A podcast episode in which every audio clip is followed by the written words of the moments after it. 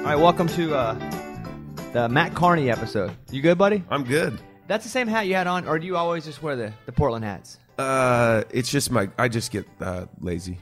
So it's probably the same hat. Yeah. I have. If you walk down to my room, I mean, I have forty percent of my wardrobe's Arkansas stuff because I can wear it all the time. I'm representing home. Right. Are you still a diehard home guy? Uh, yes. Oregon. Yes. I Yeah. still claim it. Somehow I've been in Nashville for like 18. I don't even know how many years now. But yeah, Oregon is still it gets in you. I'm sixth generation Oregonian, so my family came over on the like covered wagon, Oregon Trail, the game you played in high school, middle school. That was yeah, my family. Probably high school for me. I didn't go to a very good high school. Yeah. we just got it like 11th grade. Was that when Oregon Trail comes out? Because I played that game. Yeah. I'm 38. So Joey dies of dysentery. yeah, Do you fort the river? the oxen. How many oxen can you Yeah, shoot? right, yeah. So if you're in Oregon during Oregon Trail, is there a sort of you're proud of that? Is I, that- I guess I didn't have a context. I didn't know people in like Wyoming were playing this game. I thought maybe they had like Wyoming, Wyoming Trail. Trail. or something. Yeah. Did you have Oregon Trail, Mike D? Yeah. Okay, because that was we would go to the computer lab, and it was a big deal Yeah, yeah, because yeah. this is Typing class. this is the only C I ever made all through school was typing. Yeah. I was straight A's. you know, I was the kid probably too smart for my own good. It got me in trouble. But I go and the only if it's a B, the only B I made in high school was in typing. Otherwise, I'd have been a straight up four point student. How do you get a B in what you just didn't I have just- the the the speed? I didn't. You have were the playing speed. Oregon Trail too much. I was. Uh, I think I was just goofing around too much. It was typing. Who cares? Yeah, right. And then in college, the only I made a C because I made a C in French. I minored Wow, in you're French. smart. No, no, no, no. But I took French because we had to take a foreign language to be. I studied, uh, you know, I wrote in college and I did radio, television, and so I, I took French and I made a C, and I was pretty disappointed. in my- I went to my I went to my my teacher and said, "Hey, I'm never going to use this, dude. I, I'm not even sure I deserve a C." I said, "I'm never going to use this. Please." I haven't begged for much in my life. Yep. I said, please give me a C. What do you want from me? You mean you know French fries, French dip? What do you want? I'll do whatever. I'll make one for the class. I was trying, and I didn't know what I was going to have. And finally, they sent my a report, and it was a C. And I thought, oh my god, he listened because I don't know that I deserved it. Really. You, what kind of student were you? Very bad. Really, I would I failed ping pong class once. but that's an effort thing. Yeah, that was really just I didn't want to put on uh, gym clothes to play ping pong, and I would oh, get marked down you every day. dress up in gym clothes. Yeah, you had to like get in your your like PE clothes, and I just was like, nah, man. But then like after three quarters of the semester not doing it one time, it was like a hole I couldn't get out of. I was starting to do the math. I'm like, even if I dress up every day, he's like, nope. but that hurt your final grade point average. He- You let- Probably you let ping yes, probably. your final well, my final GPA was really low, so I mean, not really low. I, I can't remember exactly what it was, but I was not a good student. No, I, I mean, I wouldn't say that I thought I was dumb, but I just high school was interesting for me. I, I, I probably snuck out of my house like four nights a week. Just I was super rebellious. To to do what? I don't know. What do you do in Eugene, Oregon? Probably try to score like alcohol or something, or you know, like I don't know. I was just restless. I just liked. It was like this thing we would do. Me and the, this group of friends, and we would just roam around town. And I get grounded, but you, if you just leave, I realized that if you get grounded, you could still just leave, There's nothing they could really do. It's unless like, they like chain me to the bed. It's like your baby now. We were just talking briefly Yes. the air. You're like 16 months old. I can't even. You can't even communicate with her. No, if I get what I gave, that um, it's bad. I was, I was, yeah, my poor parents. See, I would think you're such a cerebral guy just by being a fan of your music and the different styles you kind of bounce within. Yeah. That it, it was probably school was probably too easy for someone like you. Uh, I would say it just didn't fit. Like sitting in a, I'm really ADD. Like tested off the charts, and uh, when I went and took some big formal tests, not just like I'm ADD. Everybody says they're ADD, which, but so so for me, sitting in a in a desk facing someone talking to you, sitting still, like just didn't work. I just didn't vibe that way. Did you take ACT or SATs? SATs. See, I, I'm- I'm from Arkansas. I took ACTs. Did you not do well? Or did you kill it? Uh, I did like I did pretty good. Yeah, I was like twelve hundred or eleven something. Which I fell asleep during the writing session because I'd stayed out the didn't night care, huh? before. You just didn't care. I just didn't care. I mean, I guess I cared, but no, my brother was really smart. I was like into art and I was a soccer player. And so school just didn't, I didn't see how that fit into what, I don't know, it just didn't move me at all. You would be the guy that I would be jealous of all through high school and college because not only were you the the, the guy that was cool and you snuck off and know, did did party and Yeah. It made you bad grades, but then you're obviously musically talented, gifted, but you're an athlete. Like you were a, a really good soccer player. You went to co- you. They paid you basically to play soccer in college. What a scholarship is. Well, that's kind of been blown out of proportion because Chico State at the time didn't have really a full scholarship uh, thing, so they would help you with other things, but it wasn't like a full ride. but they Partly because of my grades, like I just really, uh, yeah, I. But yeah, that I played soccer Chico. Was, I was okay. Is that Aaron Rodgers, Chico? It is, yeah, yeah. Do you know? You guys have any relationship at all? Uh we we are Twitter friends. Okay, that's something. Yeah, we're Twitter friends. Do you ever have anybody follow you on Twitter and then you worry for a bit, like, oh, if I post something real stupid, right when they start following me, they're going to unfollow me? Do you ever have that? Uh, Because I do. I just know because I'm terrible at it anyway. So yeah, you don't tweet much. I I, don't know. I should tweet more. Had the. Uh, you ever watch Full House? Oh, as a kid. Okay, so I did a show with. But Ken- I didn't grow up. My wife was really like we talked about this last night. That's funny you brought it up. We were talking about Full House. Well, what was that conversation? Uh, it was remember that, and I was like, I wasn't really into it. And she's Mm. like, Well, I By thought partying, doing fun stuff. yeah, yeah, yeah, yeah. I just didn't get it. I was like, it was. I think, yeah, I don't know. I I did a show on Fox with Candace Cameron, Oh yeah, and so we did the show together. she has wine. She makes wine. Does she make wine? I just knew that. I don't know how I know that. Yeah, I don't. I, I don't know that. So I don't drink. I don't drink wine, so I don't know. But uh, we did the show, and I thought it was cool because I watched Full House my whole life. Yep. And then she started following me on Twitter and Instagram. Whoa, So. I thought It's a out big every deal. single move that I had for like a week. I thought about everything I was writing. Yeah, Oh, I it, it had to go through the Candace Cameron test. Like, would Candace approve? Yeah. And so then real. I would check the likes if she liked my picture. It got, I'm down a terrible wormhole with her. Yeah. And she's, she's married, got like four kids or something. But yeah, she was someone like I grew up.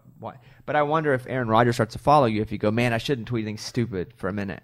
Uh, I, that's not really my brand to s- tweet stupid stuff. You so. ever DM him? Be like, what up? No, that's where we we like yeah we like text each other in Twitter world. He's like, when are you coming to play a show? I'm like, yo. So Who's he's mentioned like I guess he started a record label or something. So I found out because he was he mentioned my music a couple times. I was like, wait, what? Aaron Rodgers, he knows who I am. So That's got to be cool, right? yeah, Somebody that you think's cool thinks you're cool. yeah, I Who- think it's pretty cool. In that realm of the world, who's been the coolest person where you're like, wow, they actually think I'm cool? Uh, I, I went my first record. I went into my publisher, and there was this uh, poster on the wall of this band called the Boxcar. Oh shoot, I forget their name. Anthem something box I f- Gaslight Anthem. That was their name. No Boxcar it was Gas, and uh, I was like, oh man, I love those guys. Obviously, I love them so much. I know their name really well, but um, but I was like, uh, man, we did something for this Bruce compilation, and he goes, oh, that's funny. They were just in here, and they pointed at your picture and said, oh, we love Matt Kearney. And the guy goes, "Oh, how do you know Matt Kearney?" And they go, "Oh, uh, uh, Bruce gave us his record." And I was like, "Bruce?" He's like, "Yeah, Springsteen." And I was like, "Wait, Bruce knows I'm Wow. alive and gave my record that? to somebody?" Yeah, but I guess he's like really into, keeps up with current music, and we were both on Columbia, and I'd done something for his like charity CD, so there was a way he could have known me. But yeah, I literally didn't talk for like two hours. Did you ever talk to Bruce Springsteen? I have not. No, But he knows you're alive. He- That's pretty cool. he knows I'm alive. I have a friend that went and saw his play, the the Broadway show. yeah, yeah. I guess play maybe isn't accurate. The musical, where he walks you through his life while playing his songs. And so I got online to see what tickets were to the Bruce Springsteen show. I I believe it's called Springsteen or Bruce Yeah. or Bruce Springsteen, something probably like that. And they're like thirteen hundred bucks to go watch that show. Wow. Because, I mean, they're only He's got some- it figured out then. Yeah, and I was Just reading get like story. 10 people to pay a million dollars and you're good. then you do it, yeah, once a night.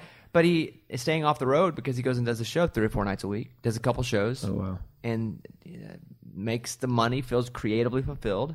And isn't that what it's all about? Like for me, that's what I try to find. How do how Yeah. do I stay creatively fulfilled? Because I just don't want to go through the motions and get out. I never I never got into radio for the music.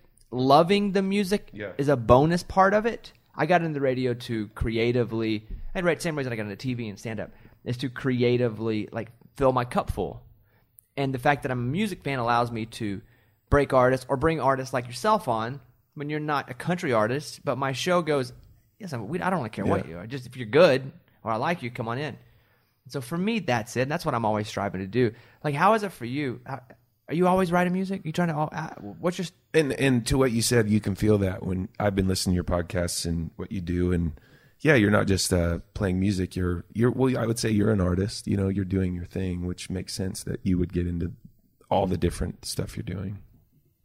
Can I say that? Yeah, yeah, yeah. I, I- don't think I get into anything. Can I interview you? Yeah, listen, I try to avoid that. When it starts to happen, I slowly pivot out of it Yeah. and come out. So, how do you keep yourself creatively motivated? Uh, you know, I just I love writing and um, I just love songwriting. It's I, I didn't actually start songwriting till I was a junior in college, and it just was this like puzzle that was fit everything that I loved and what like my gift. I just was like, oh, this is I get it. It's like it was moving in slow motion songwriting. I was like, you put this here and that there, and so I think I still that challenge of writing songs and creating music and emotional moments are just you know I still love it you know and I I get out of bed every day with like song ideas and lyrics I just put out a record and I'm still like I was up late at night like writing down lyrics because they just it's just what I do You write them on a pad or you put them on your phone? phone When was that shift for you? uh February 12th 2007 And you remember the day? yeah Yeah, You're not messing with me? I'm messing with you Okay. I don't know. Listen, I can already tell you're working on a different level than I am. So, but for a lot of my friends, they'll they'll stick to the pad because it's what they feel the most comfortable. I, I'm a terrible speller. I can't. I'm literally like, I'm also like dyslexic partly, and spelling is super hard for me. I would not, I was an English, which is funny, I was an English major, and I could not have gotten through college without spell check. So you're an English major, an athlete, a musician. Did you graduate college or did you get out? I didn't. before? I left my my. You would you would think they would because at Chico State they keep um, sending me like envelopes to donate to the school Oh, yeah? and like come. but no, I dropped. I didn't mean to. Yeah, it was like a a road trip to Nashville with a buddy of mine, and somehow I dropped out. It's supposed to be for a month, and now it's been years. I'm You know how many here. hours short you are? I'm about a year. Any interest at all in finishing it? Totally. I think about it all the time. You- I would love to go to school now. That sounds so fun to me. Like learning is now cool to you. Yes, like man, you people should wait. I think and like Wait till thirty or so. Yeah. And then go back at it. I wonder. And again, you have a kid. Yeah, meaning at some point they're going to look at your past actions to base their own. Does that factor into being a dad now, like in the decisions that you make? Not until right now. He's like, oh, Oh, crap, oh, wow. great. I mean, totally. Yeah. I mean, I think that uh maybe not as much. She's 16 months. It's very like in the me- in the immediate. Like, am I on my phone when she wants me to read her a book like that? But I guess that'll like It's all on the internet. Play dude. out. Your whole life's on the internet. I know, Our parents' lives weren't on the internet. We don't know what they did. I know. We have no idea. Yeah. Your daughter's going to know every move you made. I know. I th- I think about that maybe more like uh, when I'm writing songs and like I don't know why this is so weird. This is a new thing, but like I'm picturing this like teenage my daughter teenage girl being like that song was no good or something like like I'm I'm like haunted by my 13 year old daughter if she's gonna think it's get into what I do or not. I was listening to your record, which I have a lot. I really enjoyed the new record, by the way. Like I, Thank you. Like no, no BS. It's kind of what made me go, "Hey, I really enjoyed the new record. I've been a fan for years." And I thought, hmm, let me be selfish. I like the new record. He lives in town. Let me just reach out. And be, I think it was Jake. I think I was talking about your record on the air. I'm trying. To, I'm going back through my head. I was talking about your record on the air. Jake Owen reaches out and goes, "Hey, I'm kind of friends with him. I was just with him. We're friends. Okay." We could we can establish that, Jake. And he said, "I was just with him." I hit the ball farther than him on the golf course too. Oh, you're a golfer? I probably you're an athlete, huh? I mean, yeah, golf's my one kind of re- like Really? dabble in athletics. Still? Yeah. But can you play with him? Yeah, man. Are you better than him? No. Okay, because he's he's He's real good. He's really good. Yeah, yeah, yeah. yeah. I don't play that much.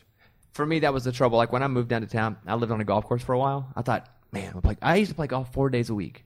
When I lived- Really? when I lived in Texas. Did you get like a handicap? Yeah, I did. But I started. I never played golf in my life. Yeah, which is hard. It's like learning piano at like 40. Right. You kind of you if you don't have the kid thing, it's a lot harder. And there was no concept of golf. We didn't have golf in Arkansas. As a kid. I was, I was poor. There were no golf courses. You know, we. Were, so I started playing at like 28 or so. yeah, yeah. And I remember the first time I played around, and I had to play around to score it. And I think I shot a 109.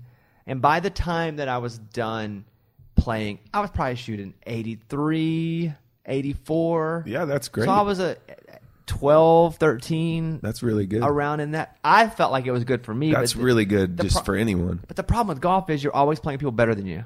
There's always somebody who's a lot better than Yeah, you. yeah. And so if I can't practice, I don't want to play.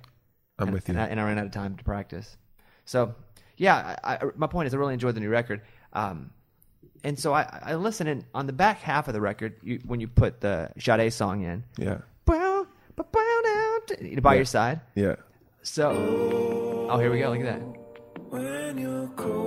If you'd have said to me, "I'm going to do by your side," I'd have been like, "Ooh, Yeah. I don't know, man." That's that's like my legendary Bubble Bat song. Like people love this song. I'd love it too. You crushed it though. Crushed it. Listen to this. Listen to you. Listen to you right here. Listen how good you are at this song. Listen to this. You're so much better than you know. Come on. When you lost, What's your mindset going into when you're covering a song? Because you want to make it a little different, but you got to remain somewhat true. Yeah. You're walking a fine line. And I definitely took approach where I did it like in her structure. I think it's almost might be in the same key she sang it in. Maybe it's a half step lower, but I, yeah, I definitely took the tempo and the structure and kept it like she did it, and then just made the instrumentation kind of different, like 808s and something like that felt like something I was into. But yeah, I love this song. This was like, I I, I cover a lot of songs for fun in the studio just as an exercise or just I don't know, just fun to like sing other really cool songs. And this one I did as like a on a whim and then I kept like wow, I really like this. I really like this and I just kept finishing and finishing it until I was like I guess I got to put this on the record. Love this version. You know, and you also reference Sade Yeah. in uh, Memorized, Memorized. Yeah. And so send a shot at on purpose, was this a thing? Yeah, yeah. It was? Yeah. So did you. But but everybody thinks I'm saying shouty. Like shouty got low, like I'm saying shouty, but I'm not. I'm saying Sade. I never thought it was shoddy because I don't think Well, you probably know who Sade is. I too. do, and, and so when I, I think I, this song came out before the record came out. I believe this this was Yeah, yeah. this one of the tracks, first tracks. Yeah. And so when I, this song came out, I enjoyed it. And the record comes out, and I hear the Sade song, and I'm like, oh, was that on purpose? Like, did you think to cover the song before you wrote this song? I did. I had the cover going, and I was in a write with Matt Drag and uh, Josh Miller, great, really big, amazing writers in town. Uh, they work a lot with Big Loud, the team I've been working with, and uh, yeah, and we were just, I don't know, we were just like coming up with ideas, and I was trying to write this really personal thing, and I was like, well, we're listening to Sade because I was listening to Sade, so I was like, that's weird, and I like listening to that, and so, sometimes it's fun to, you know, all these, all the weird lyrics are always the ones that people tend to grab onto. Yeah, those the weird lyrics are always the the home runs or just the busts. Yeah. Whenever you do, and one of them that I would uh, reference is whenever Sam Hunt puts out "Body Like a Back Road," which is, you know, she got hips like honey. First time I heard it, I go, "Oh, that's a risk." yeah. You know, because some of those, but those paid off Uh, yeah. obviously majorly. Cadillac seats, we go way back. That's so good. That song is is so well written. It's like uh, Paul McCartney would like be proud to write that song, in my opinion. Just like maybe that's a bold statement, but just it's at like a crafted like a, a pop concept song. is so well executed. Something I was talking about recently is how pop is supposedly a bad word now. Like, oh, it's pop. I'm not pop. I'm like, well, how's it? How did that get transformed into a bad word? It, Yeah. it literally means popular. Yeah. It can mean anything. Yeah. And if we're really defining pop, like hip hop is pop now. Yeah, Because well, it- yeah, I use that as like like big. Yeah. Okay. Fair, but big meaning popular. And if someone goes, "Oh, I don't, I'm not into pop music," Yeah, what does that mean? You're not into music that other people like? Like that's a pretty bold statement. And then do you have to shift if if it Yeah, like if yeah. like you're like I'm a Kings of Leon guy, and then they have a hit, you're like, whoa, I Well, can't. not like, anymore. I don't like this You song. heard now. what I said a year ago. I don't like pop music, so I guess I got to switch. Yeah, that's always a weird thing when people say they don't like pop. But, Like pop seems like it's a bad word to people. Yeah, I not to me, I guess. Yeah, me either. I Uh, mean, I yeah, I don't really run in like. I mean, I would consider Bon Iver like have I don't know, maybe that's a bad example, but there's yeah, pop is like I don't know if it's such a bad word. It used to be really bad word, like when it was like the Britney Spears, like that era. But now I feel like pop is getting weird too. So it's like you hear stuff on the radio and it's like can be really weird and cool, but very very popular and very relatable. What's this spot here for, Mike? This endorsement here? Blue Apron. Oh, let me talk about Blue Apron. Blue Apron is offering listeners their first three meals for free. And when it comes to dinner, let Blue Apron take care of the planning and the shopping. While you do the cooking and the eating, you'll enjoy delicious meals like popcorn chicken with sweet chili cabbage slaw and cumin spiced wonton noodles with vegetables and peanuts. On the table in 30 minutes or less. Convenient. They deliver it right to your door. Pre portioned ingredients, step by step recipes that can be cooked under 45 minutes. The menu changes every week based on what's in season and designed by Blue Apron's in house culinary team. It's flexible 12 recipes each week. New ones, you can pick two, three, four recipes. High quality. The upcoming meals right now because I love Blue Apron. Yeah, your boy Bobby loves Blue Apron. Pork chorizo tacos, radishes, roasted potatoes, and cotija cheese. Salmon and spicy orange salsa with quinoa and carrot salad. White cheddar cheeseburgers, balsamic glazed onion, roasted potatoes. Creamy pesto, cavatelli with mushrooms and spicy breadcrumbs. All that. Check out this week's menu. Get your first three meals for free. BlueApron.com slash BobbyCast. BlueApron.com slash BobbyCast. Blue Apron, a better way to cook. Okay, so let me ask you this question. You're a big music guy like myself. Uh, obviously, probably bigger. Best live show you ever been to? Best live show I've ever been to. Um, Springsteen, I love him. I saw him at, at the Meadowlands right before they tore it down. You know, that's like the Yeah, yeah. giant stadium. Giants, yeah. And he got out and they he He played like seven hours or something. yeah he and he was playing Born to Run that night, which is like was amazing. And then he got up there and he started the show though with uh, pull out your wrecking ball and it was like this they were going to tear it down and he he was writing it about this and they had the words that they had his like whatever they you know what do they give old people so they can remember their lyrics uh, Prompter? yeah they have the teleprompter like they I all mean, I have that. I mean, I don't think I'm that old. well I, I, I, prompter I just. I just I associate it more with like old rock bands All right. Oh, even though I okay. need one now because I script lyrics. But but they put it on the big screens, and it was just like he's going through the lyrics and bring out your wrecking ball. And He's like- reading.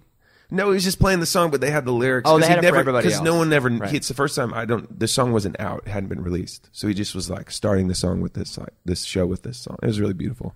I saw Elton John play with uh, the, the the prompter, and so he he has so many hits. Yeah, yeah. No, I get it, man. He's also 70. Yeah. I, I saw Steven Tyler play with a prompter. I need one, so I'm right there with you. You get a lot of words in some of your songs. Yeah, that's a lot of words, There's a man. lot, but but you also wrote those lot of words. I know, but that doesn't mean yeah. But every album you add like a lot more words. So if you haven't played something in a while, it's hard. But some stuff that just goes away. You don't remember every song. Do you know every song? No. Okay, that's what I'm saying. Like some stuff just goes away. It's you replace the new knowledge. I'll ask fan like I, there's been times where you're doing like an acoustic performance or something intimate where someone be like, "Play this song." I'm like, "Ah, what's the first line? Help me," you know, because I don't. Usually they're like, if you get the first one, you you're good, and then like the first of the second verse, you're good. Those are like the hard parts. Yeah, so we'll do songs on a stupid band, and even cover songs.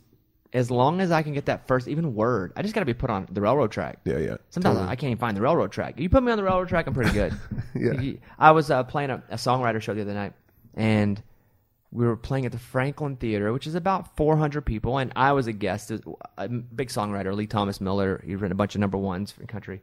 Heather Morgan, and so we're playing, and I'm watching. He puts his phone up because he's not normally a performer. He's a songwriter. He Yeah. can sing, but you know he probably writes a song a day and he just had the first word to every line on his phone. He didn't have all the lyrics.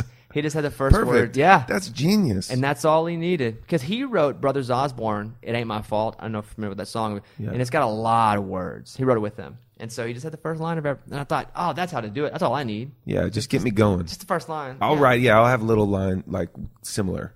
First, just a couple lines written on the piano and a piece of tape or something if I if I need to remember stuff.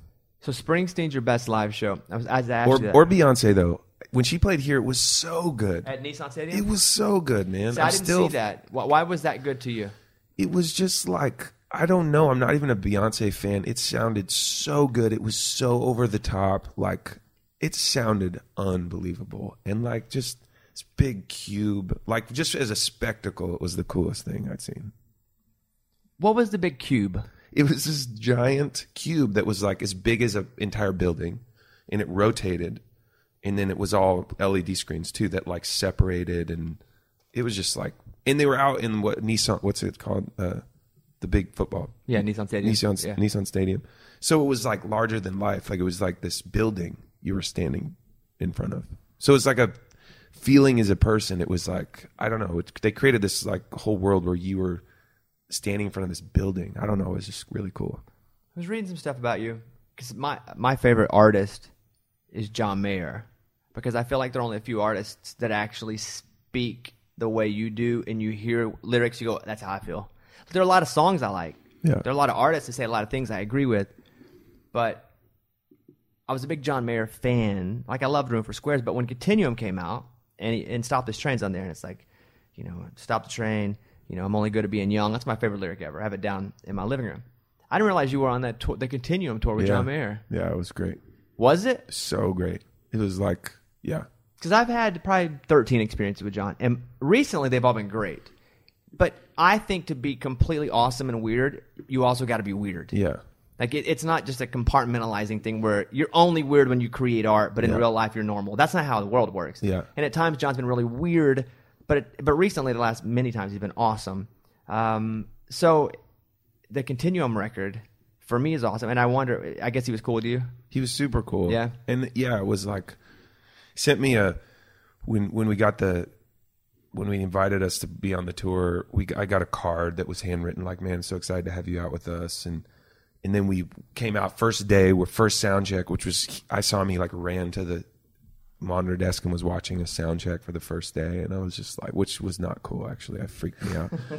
but yeah, he was. I mean, he was kind of in his own world. He was dating Jessica Simpson at the time, so they were spending a lot of time together. And and uh, but so I, I I wouldn't say that we like hung out every day, but we had probably a dozen decent, really cool conversations. Or and I would see him around. We we had the same lawyer for a minute, so I we. He, I'd run into him a couple of times. I was walking down through Manhattan one day, and I hear Matt. You know, and I look around. He's like running down the street and said hi. And so he's always been really, really kind to me. And I think there is the like the John persona in the interviews and stuff that is a little like like whoa, bro, you don't need to say that.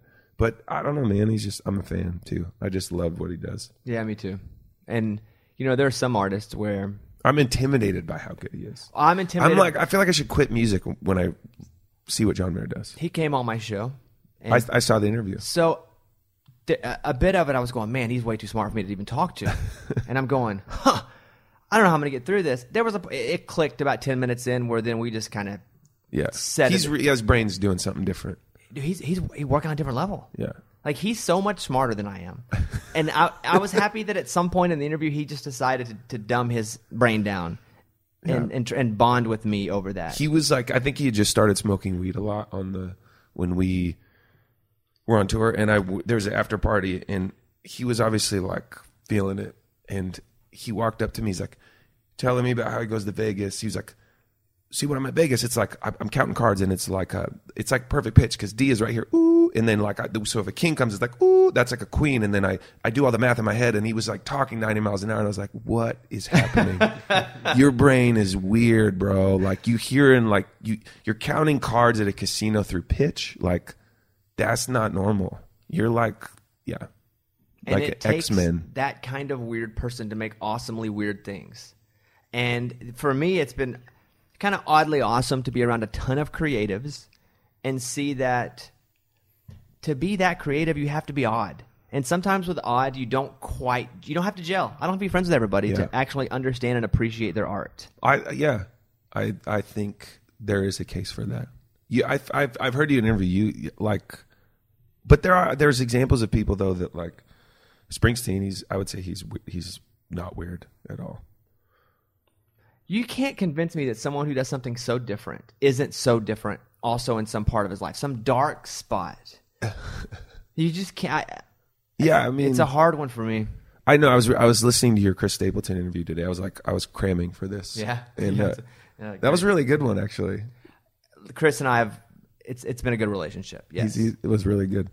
Yeah, you were talking about like, do you feel if you get if you fix yourself, that'll screw up like your chances of succeeding because the screwed up part is like, which I, was an interesting thought, which is kind of what you're saying right now, right? Maybe. Yeah, I I'm scared. I go to therapy. Yeah. I try to fix myself, too, but bro. just so much. I Just a don't little want. I want to fix it all the way because what if what if I lose my drive?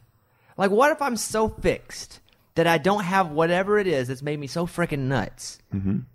To get to do what I? And if I'm not tortured just a little bit, I'm not on that edge, that Well, creative then edge. is but is doing like the ultimate? what's the what's the ultimate? What's doing? Well, I'm just saying, like, like I, I relate to that so much because are you do you get into personality tests or that kind of thing, Enneagram world, or like it's like all my friends are into it. All my friends are into it too. You're it sounds like a three, what you would say, Okay. like an achiever, like you really want to go for things and and yeah, like resume. It's like this, but I don't know. I, I've been in this weird world where I'm like, yeah, I just like to work and accomplish things and do things. That's me. I love accomplishments. I don't care about accolades. yeah. I have no, I- absolutely no love on trophies. I love accomplishing things though, Yeah. Because I'm not supposed to. And my, I'm the always. Listen, I have a swimming pool now, which is crazy to me. I have a swimming pool. I've I have seen a it. freaking swimming pool, Yeah, it's- right? it's cool. It's crazy. I have a swimming pool, so I go, ooh, am I not? Do I need to like live in a, a- you know, in an old apartment like I used to to really have that creative edge that got me to this point? Is the swimming pool going to equalize what I? And this is what goes through my mind. You're gonna be chilling out too much. last night I sat on the porch for I- but you're two hours and just watched my computer and listened to music and I was like, what's happening to me? This is not me. yeah. Why am I not miserable? Because miserable me works so much harder.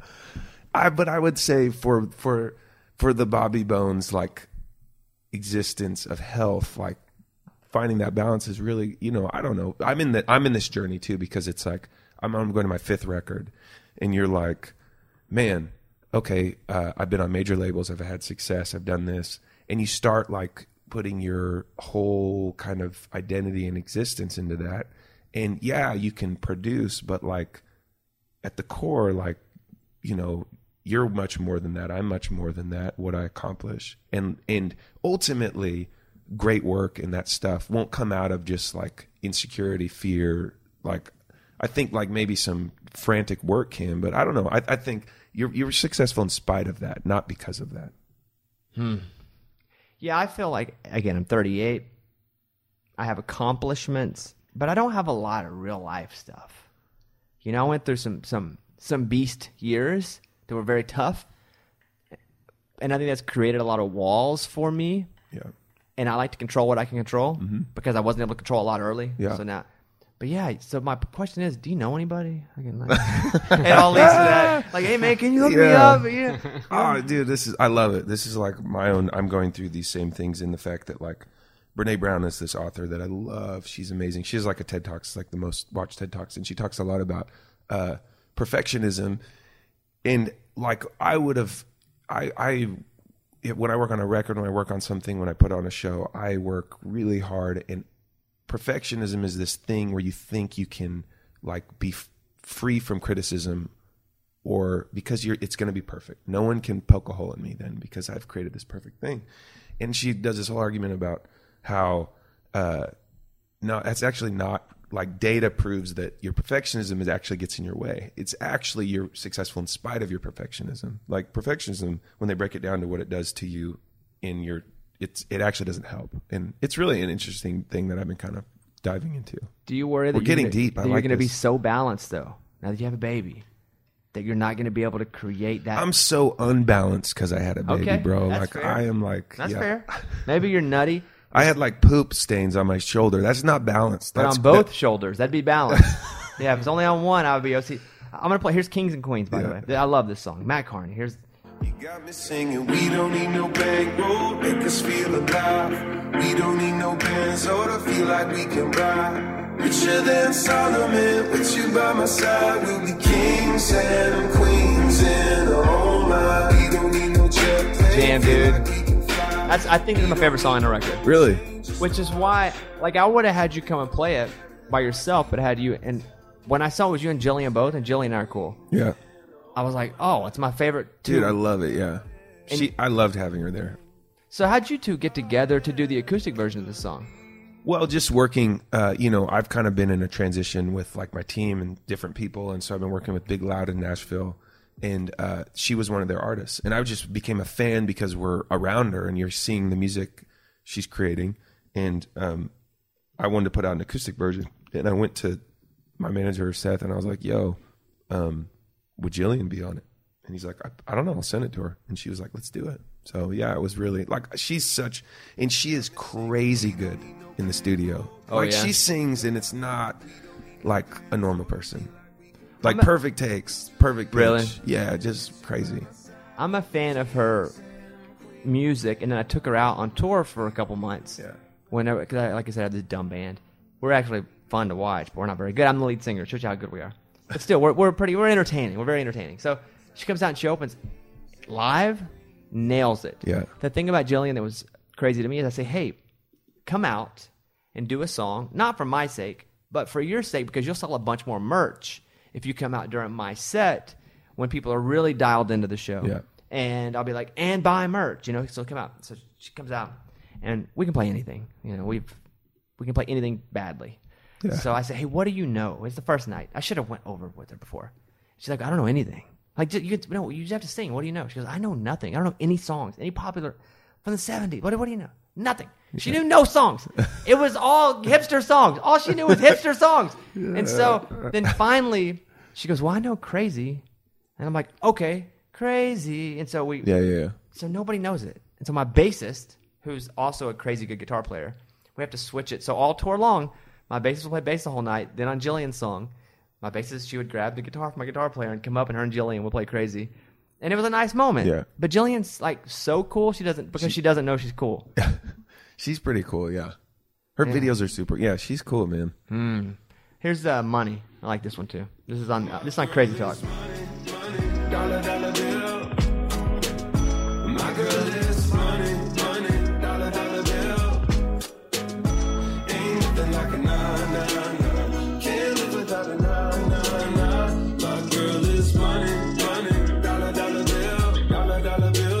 you go into a record like this, it just has a different style to it. All your records have slightly different, Yeah. different styles, and this one, you know, there's definitely some electronic flavor inside of this. Is it a decision that maybe there are songs that didn't have it that you go, we should probably add it so the record's fluid? Uh, no, because I've always had like pretty schizophrenic records and not been afraid of that. So there's always like a weird folk moment, or like there's a song called "Wanted Man" on this record that's very like, I don't know, some weird like James Taylory song or something. Wanted Man, right? Yeah, yeah, yeah. So yeah, there's definitely uh, there's definitely like textures and themes and concepts you're working on, but no, I just I've always been like of the Beatles camp. It's like each song is kind of its own world, and as long as they're great songs and they're not like jarring, kind of, it's more of a collection of songs than it is this like concept record. Play some Wanted Man. You're my partner in crime when you take my hand. You make me feel like a wanted man. You make me feel like a wanted man. How long did it take you to make this record?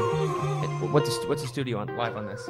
Uh, it took about three years to write all the songs because I was writing while I was finishing up my other record, and then, man, I don't know. It's like it comes some songs like took a day, some took six months, and I bet it was a year, eight months, kind of off and on. But I was going through a lot of different things. I was it was my first. I, I I'd worked with a manager, Gregg Latterman, who's like an amazing human, and found me and actually signed John Mayer and found him, and started this record called uh, Aware Records. And we were getting this place where I was like, I'm going into my fifth record. I needed something new. I needed like a new perspective, new life, and and I wanted out of my major label deal. I was just kind of ready to do something different, and uh, so I was going through all that. So this record was it was it took a lot of time and also went really fast because there was a lot, and I had a baby. It was just like this weird. It was the weirdest creative season of my life. You do hip hop. uh, You consider yourself a hip hop artist? Me? Yeah. I mean, no. You okay? But you said I mean. So there's part of you that does. You probably think you're better than a lot of the hip hop artists now. no, right? no, no, no, no. I, I mean, I always, I always started. I started that way. What was funny was I didn't had zero music upbringing. I didn't actually start doing music till college at all. But I, but in high school, we would like when I was being a punk kid and graffiti, we'd go. There was this legal graffiti wall in Eugene, Oregon. I got really into it because it was really creative, and all my friends were these like kind of skater punk kids, and we'd paint murals. And for fun, we would put on like an instrumental, OutKast instrumental, or like Wu Tang Clan instrumental, and like make up songs on the way back to school. So you basically freestyle. Yeah, we're freestyling. And uh yeah, we just started like I got really good at it. I was like shockingly good. And then I started like not being funny and I was like get really personal and tell these stories and everybody's like, "Whoa." And then I started writing songs and uh writing like my own songs, the OutKast instrumentals, and they would kind of my senior year, they were like people would kind of pass them around the school. I was like, "Whoa, this is crazy. People like what I'm doing." So that was kind of my journey into that world, but I wasn't singing yet. So yeah, I've always had this kind of like autobiographical kind of uh, documentary style talking spoken word hip hop influence. Would you say hip hop? Would you say spoken word, slam poetry? Uh, what I mean, you say? How would you describe it's it? funny because as soon as you say I would not, I'm not a hip hop artist in the sense of like, I just I just would feel very uncomfortable using that. I would say I'm definitely influenced by it, and like like Ed Sheeran would be influenced by it, or like a, you know, but to put myself in that world, I did do an interview with like a. I was like one of the coolest invites I got to an interview was this like Canadian hip hop blog or something. They wanted to interview me for a record. I was like, yeah, I'm in. Someone accepted me in that world, but but I wouldn't. I I definitely wouldn't. Um, I don't know. I just I grew up on it, and it just crept its way into my music because I didn't know how to do anything else. I couldn't even sing yet. All I, but I could kind of rap this weird melodic like storytelling. You did win hip hop song of the year in 2006 Yes. for Trainwreck, the Dove Award. Yeah. yeah. Yeah. Let's hear a little bit of it. Wow. I haven't listened to it. Okay.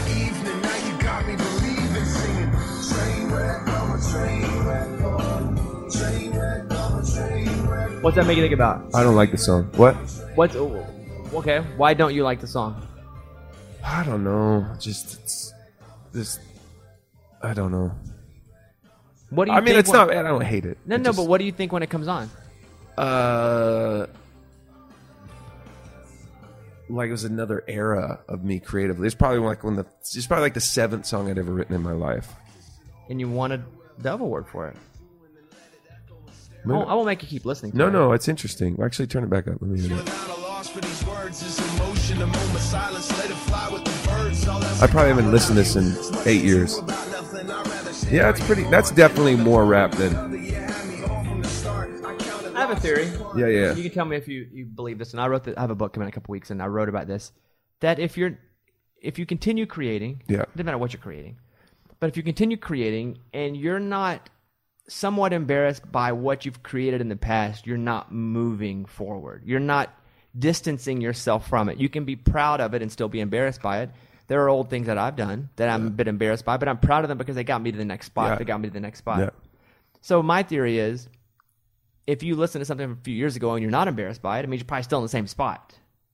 Like if you're not embarrassed that you haven't grown. So you hear that, do you think, man, I just grown so much as an artist, or are you like, man, what was I thinking? Come on. Uh, I mean, maybe like that's definitely like the more hip hop leaning. That was me coming out of that world, so I was probably more like directly influenced in trying to occupy that space of like the hip hop thing. Which I don't know if like I don't know if that fit me to the core. You know, you're trying things, and sometimes you tried. You know, sometimes you're like you look back at a picture, you're like, why, why, why did I wear those jeans? Like, come on, bro. That's because like, you've grown. Like, That's like you've grown. That's, for those four theory. months, I thought those jeans were so cool. Why? But I was way off. Yeah, maybe. Yeah, you're right. You've grown. You have grown. I've grown taller a bit later in life too. Really? Oddly. Yeah, Really? Oddly. I don't know why. I just keep growing and always. Yoga or something. You get in better posture. You do yoga? Because I do a little yoga. Uh, I love it. I just I don't do anything. So you don't you don't stop doing anything because you don't do anything. Yeah, exactly. So you just don't do anything, and you're and you're you're like you're very disciplined. That's a thing too. I'm It's- it's- disciplined It's, doing- disciplined at doing anything for a long period of time is tough. Even not doing something is doing something. Yeah, right. Like respect. Like I, that's, yeah, I like that. That's my thing. Let me talk about uh, sleep number for a second. Maybe you've heard me talk about my amazing sleep number 360 smart bed. They're so smart, they respond to your every movement and they automatically adjust to you. The great news is their latest smart beds are even more comfortably priced during their semi annual sale going on right now. So many couples disagree on mattress firmness. I can't wait to be a couple that disagrees on mattress firmness. Wouldn't that be nice? That'd be nice. Just to have a couple. I know. Ah, sleep number beds let you choose your ideal firmness on each side, so it's right for both of you. You can actually feel how it contours to your neck, shoulder, back, hips, and it, relieve, relieves pressure points. There's even an adjustment for snoring. How about that? My sleep number setting is 30. My sleep IQ score last night. Mm, I didn't look. I'm just trying to be honest, but I will say that it's usually in the low 90s. I do move a bit. Right now, if you're listening, the semi-annual sale to see the latest Sleep Number 360 smart beds with special Memorial Day savings up to 700 bucks. Right now, there are more than 500 and sleep 550 Sleep Number stores. Visit sleepnumber.com slash bones to find the store nearest to you. All right, so Crazy Talk you put on 12 songs. 12 11, Yeah. 11, 11 of yours and a cover Yeah, maybe. accurate. How do you feel about albums now? Because I mean, you, you put out a record.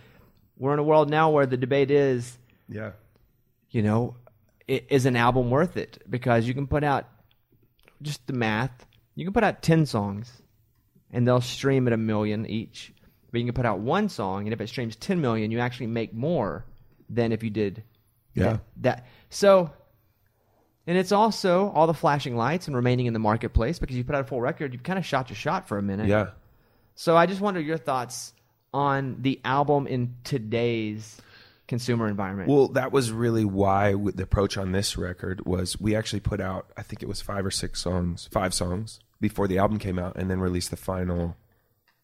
I think six. The sixth song would have been on the day that it dropped, so that doesn't really count. But then really seven at the end, and I I still think the album obviously is super valid as a artist and as like someone who I I think my fans want that. I think they want an, a, a body of work to listen to. You know, put on. They're on the boat, driving around, or they're driving home from work. I think they want a body of work to immerse themselves in from you.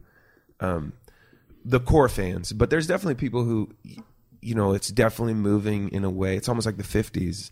It's very single driven, and I don't think it's all bad. I think it's, it, you know, like I was reading a Bono, Bono interview, and there it was this kind of laziness that if you were a big band or you could just like you needed one song that really was great and then you could kind of put out your album and they could be concept songs and uh that some of that's sad that we've lost that but some of it's also good because it's really made songwriting has to be better you can't just put like you just can't throw something on an album and call it done you have to like literally uh, each song has to be a very noteworthy experience in itself for people to care about it and i think that's not bad it's an investment in time. Yeah. Now you know back in our day, because we're relatively the same age, that you would go buy a CD. I remember going to buy the Right Said Fred CD because I wanted "I'm Too Sexy." yeah And I couldn't get "I'm Too Sexy" without buying the whole album. yeah and it was I'm Too Sexy around track three. Seven or eight pieces of garbage, maybe one other song that was okay, but they got you because to get that one song, you had to go to Walmart and buy the CD. yeah Now, you have the option to check or Yeah. plus mark or what Yeah. and get rid of these songs immediately. And even if you like something, there's 17 new albums coming out on Fresh Music Friday Yeah. or whatever it is. It's crazy how much music comes out right now. So it's harder to matter. Yeah, it is harder to matter. It's harder to stay in the marketplace. I mean, it's harder to cut through. It's hard. Yeah, it's it's interest. It's an interesting challenge, and I've been in the business long enough where I've seen it. Kind of, I was probably the tail end of the last garb of like, you know, my Columbia when I put out my first record on Columbia. Um, I I think we spent like just the money was different. Everything was different. It was very. We spent like almost three hundred grand on the first music video. I didn't know. I had nothing to do with that. That's just what the label did. They're like, no, this is what we're going to shoot film for three days, and it's a really beautiful video. But I just that whole model of kind of building this huge promotional piece around one song to to drive an album sales, yeah, has died. It's not. It's no longer a thing, and The- won't ever be a thing, probably. Right, and the great thing about that though is, as we talk about the negatives, is that every song ha- really has to be Yeah. elite at this point. You know, you can't put out garbage because it just won't exist at all. It's will just be yeah filler. Like there's no filler really. Which, which I to me it's really, I I I think it's encouraging in the sense of like. I love that's how I cre- that's kind of how I create too. I don't create like these kind of concept albums. Songs are very um, they're their own children, and then you get an album together, and yeah, there's there's similar textures, and you're working with like different layers, but each song really is its own thing. And if it's not like special, it doesn't make the record, regardless of what the sonics or if it fits better.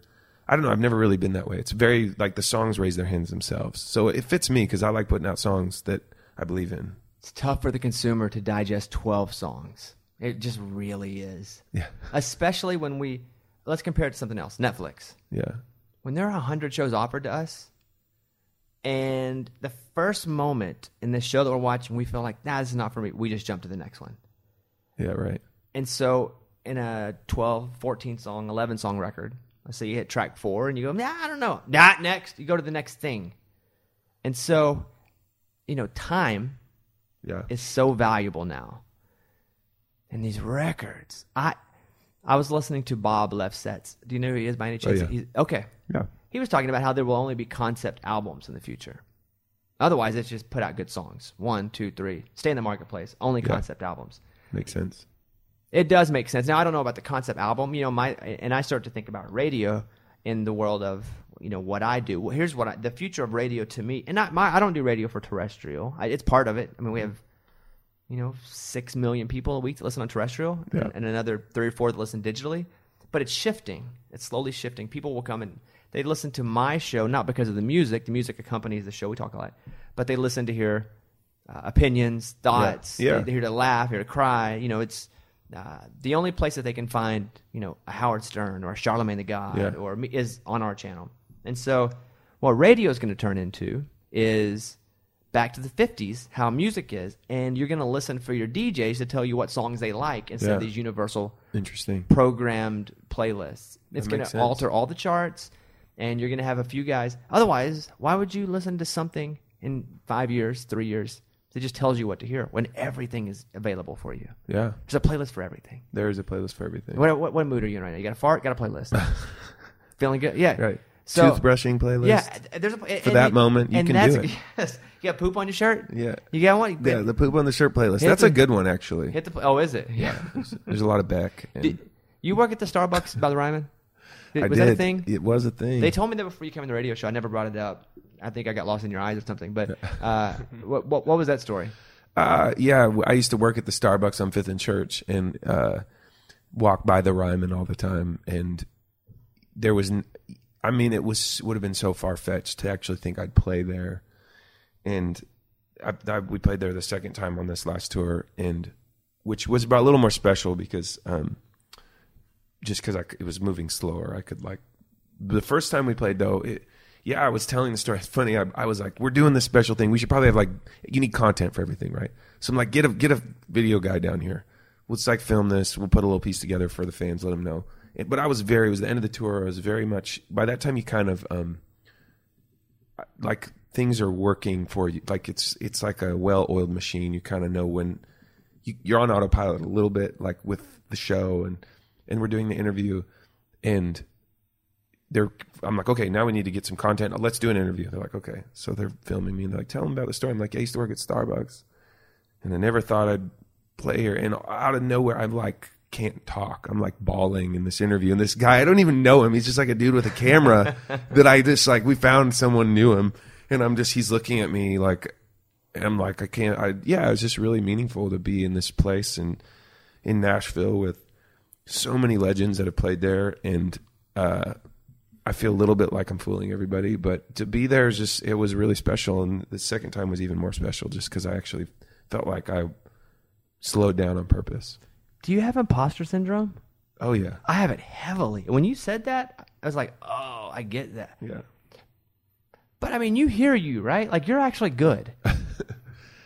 Well, I mean, you always hear yourself, but I know how I got there. You know, like I, I think when you write a song, you're like, oh, there are definitely moments that you, um, the great songs are freaky, they're spooky, they just show up, they're just like given to you. It's really odd. I wish I understood it more, but like great songs just appear. And those moments are definitely like, whoa, this is cool. Like whatever is happening, however I've been made and wired, that this can happen in my life is really special. And I am in awe of those moments, but they still don't feel like me. They feel like outside of me. And then uh, the rest of it, you see all the hard work and labor and that goes into something. You're like, oh, I get how I kind of pulled this one off. Like I get it. Like I did this, and then I put this chord in there, and then I said this, and I don't know. I still feel like I'm fooling everybody. Yeah, I do too. I really, really do. I feel, and I've said this before, that like I'm on a string of 7 Eleven robberies, and eventually they're going to catch me. It's just a matter of time because you don't rob 7 Elevens forever. Eventually they catch up with you and go, okay, you're done. Time to go to jail. You've been robbing 7 Elevens. and that's how I feel. Yeah. Because I don't re- I don't really have a talent. Yeah. Like Yeah, you, you- can sing, and I'm not fishing. I don't You have a talent. I that yeah, I was just uh, listening to you. Yeah, but okay, but carry on. I think you're very talented. Okay, thank you. I mean, thank you, Matt Kearney. in your own way. In my own way. That's the problem. So no, it's a unique talent. It's very unique. It's why it's super unique. Actually, it's really cool. But yeah, but can you rip a John Mayer solo? No, no, you I can't, would bro. love to. I know. God. Me too. Come on. Right? I want to do everything. I'm a mediocre comedian. I'm a med. I can't. I don't even speak right. I'm a radio host. I can't even speak. Like my mouth doesn't even work right. I don't. I don't talk well. My grammar's not good. I got to be in typing. I do nothing particularly well. I just. I just work, and I feel like eventually, you know, there are much more talented people. Uh, but I heard you say that. I'm like, oh wow, Matt Kearney has imposter syndrome. We're the same. We should be best friends. We'll be like. I don't belong here. We'll together. We'll do that to each other. Like he asked me out to coffee. He doesn't want to be here. He, oh man, I haven't been on dates in a long time, but I would feel every relationship early on. Mm-hmm. I'm like, why are they really dating me? they probably really don't want to date me. They probably just like the I'm talking to them on the radio. If I was an accountant, would they date me? No. I go through that. Did you go through that? uh, then, that's how I met my wife. like, uh, partly maybe my like insecurity of like I will win you, but also she just didn't care. Like, I remember I met her at I met her at Anthropologie in town. She was shopping. I was shopping. We knew we had friends in common, and I walked up to her and I was like, there was a group of friends, and I thought she was cute, and I thought I was like, hey, have we met before? And she goes, no, like that. I was like, oh, okay, sorry. I was like, we've met. I go, we, I go, we've met before. She goes, no, like that, and I, and I, she doesn't even remember that. This just sums it up. She doesn't even remember that interaction, right? I remember it deeply. She was wearing purple boots. I put it in a song. This whole "Hey Mama" was the song. It's about this whole interaction, and she doesn't remember it at all. Uh, she said she had a margarita at lunch. That's why she doesn't remember it. But I think that's she just doesn't remember it. But yeah, like we, so we, I met her. I saw her at Fido coffee shop. Went up to her, got her like, I think we on, it was MySpace era. We had a friend in common. I saw her, so I commented on her page or something. And then we went on a date, and then a month had gone by, and at, this is after nothing left to lose has happened. So I was like, I had like a gold record. It was like big deal. And about a month into dating, she's like, "Hey, I heard one of your songs." I was like, "Oh yeah." She's like, "Yeah, it's pretty good." Change the subject. I was like, "You just don't care at all." I was like, "You can help me." You know, it was like a, it was definitely like if I went to her tomorrow, I was like, "I want to be a janitor." She'd be like, "Okay." She, which is what I love about her, and also what is incredibly challenging. Also, because sometimes you just want to fan, be like, "Honey, you're the best artist ever. you are like, you are the best writer I've ever heard." The way you use that lyric, no, that's never going to happen How in you- our relationship. How do you impress her then? Then what was it? how do I impress her? How did and how do? how do I impress my wife? Yeah.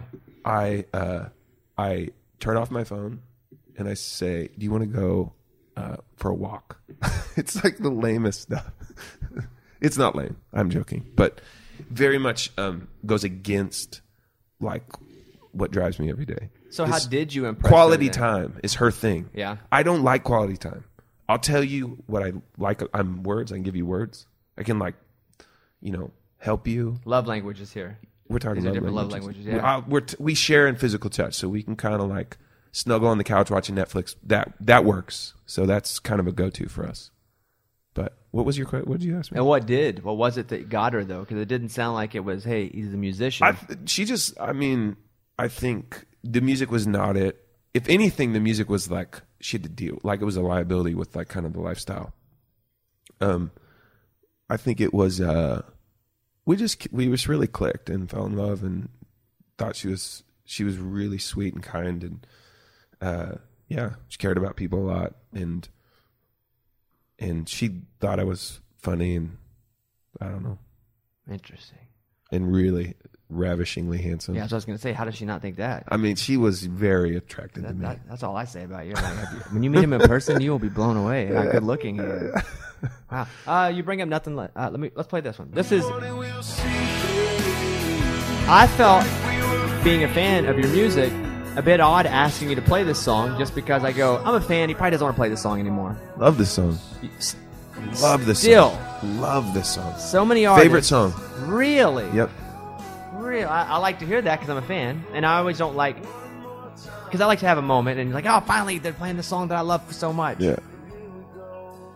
I no. In I, your set list, when you make and you, I just had I just had if you notice uh on the end of the chorus there's like a missing measure. I just had lunch with the drummer who played on it yesterday, Lindsey Jameson, and uh it actually has a drop measure. If you if you try to clap, t- no one's gonna care about this. No, I know they they will actually. uh, there, you know, you, you you got one, two, three, four, one, two, three, four. Usually, there's like the chord changes. It goes one, two, three, one, two, three, four. It skips a whole measure, which has this weird one more time to find you, like the whole thing. And uh, it was really odd. And I was in the studio, and the, I was like, the drummer's like, "Wait, what are you doing? You can't do that." I was like, "Oh, should we add another measure?" And he's like, "No, that's genius. That is amazing." I was like, "Really? Okay, uh, let's keep it in there." And but yeah, that song just kind of fell out of the sky. It was Do you like hear that every time though? what? The extra measure. Uh, so you got two, But do three, you hear it every time? Do you think about it every one, time? Two, no, three, four, one, two, three, one, two, three, four. So there was. There's like a. Does anyone care about this? Yeah, no, I do. I'm, I'm actually One, listening. to you. two, Because I three, wonder- One. This is something that nobody else is going to notice. But I wonder if you notice it every time you hear the song. I don't. I just wrote it that way. You usually you should play a chord like the normal structure of pop music in general would be, you know, you play one and two and three and four and one and two and three and four. That's what naturally everyone feels normal to people. But the way I wrote the melody, one more time to find, and we changed chord on find you, had this total like actually really nice release to skip that measure. So I just did it naturally writing. I didn't even know I was playing my guitar by myself. I didn't even know what I was doing. I just did it because it felt like the chord needed to change there. And uh, yeah, I was like a. I don't think about it, but it is uh, when we played Conan with a song long time ago. Max Weinberg, Yeah, drummer for Springsteen, Yeah, yeah, yeah. Springsteen. He's like what they didn't tell you in the old studio was he was like ten feet. The band is ten feet from you. They shoot those cross angles, so you think it's much bigger than it is Dude, it it was Yeah. they were they were like hovering over us, like it was, and they play like you know their their like bumper music is like you know just like ah, like it's so good and so intense, and then they're like and Matt Kearney, and they point to you, and Max stands up, puts his drums under his arm, and stares at me over his shoulder, arms crossed, like 10 feet from me, like right off camera. But you're just like, whoa, Max is intimidating me, and he's trying to, right? And we get to the chorus one more time, to, and every drummer freaks out over that I do that. And I, we get to the drop measure, and his like knees buckle, and he like, okay, and then he starts like vibing to it, and then he waits for the next one, and we get to the second chorus, and he's like, throws his hands up. He's like, "Yes, that part right there." and then we kept getting to it. Like, I was winning Max over as the show was going, and I was like, "This is gonna like, this is the greatest moment of my life." Right That's here." funny. Yeah. I was watching a video of Harry Connick Jr. and he was playing, and the crowd was clapping on the wrong. You know, Yeah. they're clapping. Uh, they were probably clapping on one and three instead of two and four. Yeah, And I watched him take his band and shift the song. No. No, it's an amazing YouTube video. And if you're a music nerd, you're fascinated that you can't do it, but you understand. And he takes it and he shifts it so that they play on the two. So they're the playing on the two Yeah. and four. and they don't even know. They have no idea. They're just like, oh, we got swaggier all of a sudden. yeah, look, look. If, if you think about it, if you leave this Wow. room and you ever think about this experience again, look up that video. It's amazing.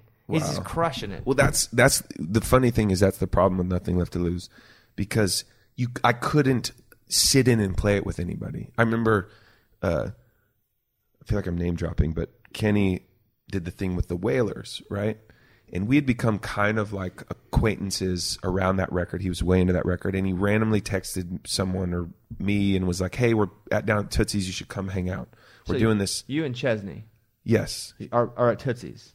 we're at or I was it Being Legend? boys. No, no, we're just. I was just. It was like he had invited some people down. I like name dropping, by the way. So, yeah, okay. yeah. I'll, na- I'll I'll do it gladly. I'm a three on the enneagram. I was like lead with my resume. That's what I do.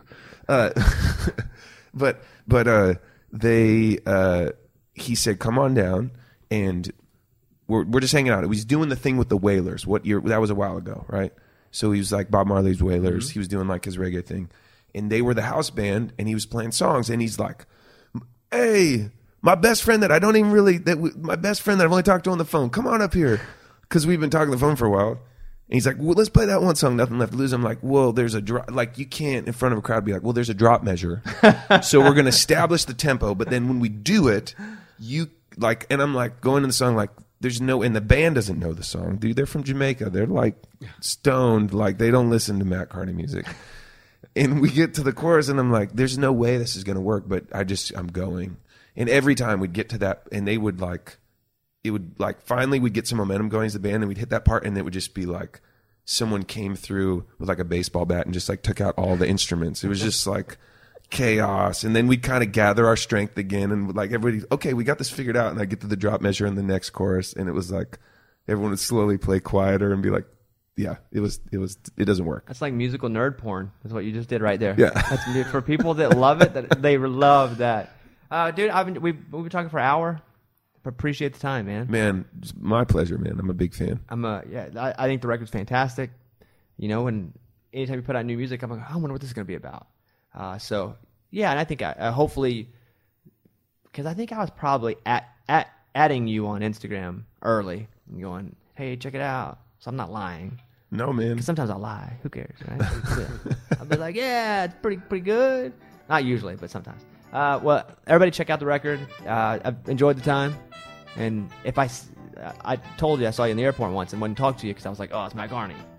Next time, I'm for sure gonna take a picture of you and then send it to you and be like, just saw you at the airport. Probably won't still won't come up to you. But you're flying Southwest, dude, rocking the That's Southwest how I do it, bro. That's how I do it. killing it. All right, good to see you, bud. Thanks, uh, man. Matt Kearney, and uh, but by the way, again, don't forget to check out Christian Bush's podcast called Geeking Out. Also, you can go back many episodes and listen to uh, Rhett Akins or John Oates from Hall and Oates or Chris Stapleton. And again, stream, download Matt's record, uh, check it out. Maybe you'd be a new fan. All right, thank you very much. See you next time, everybody.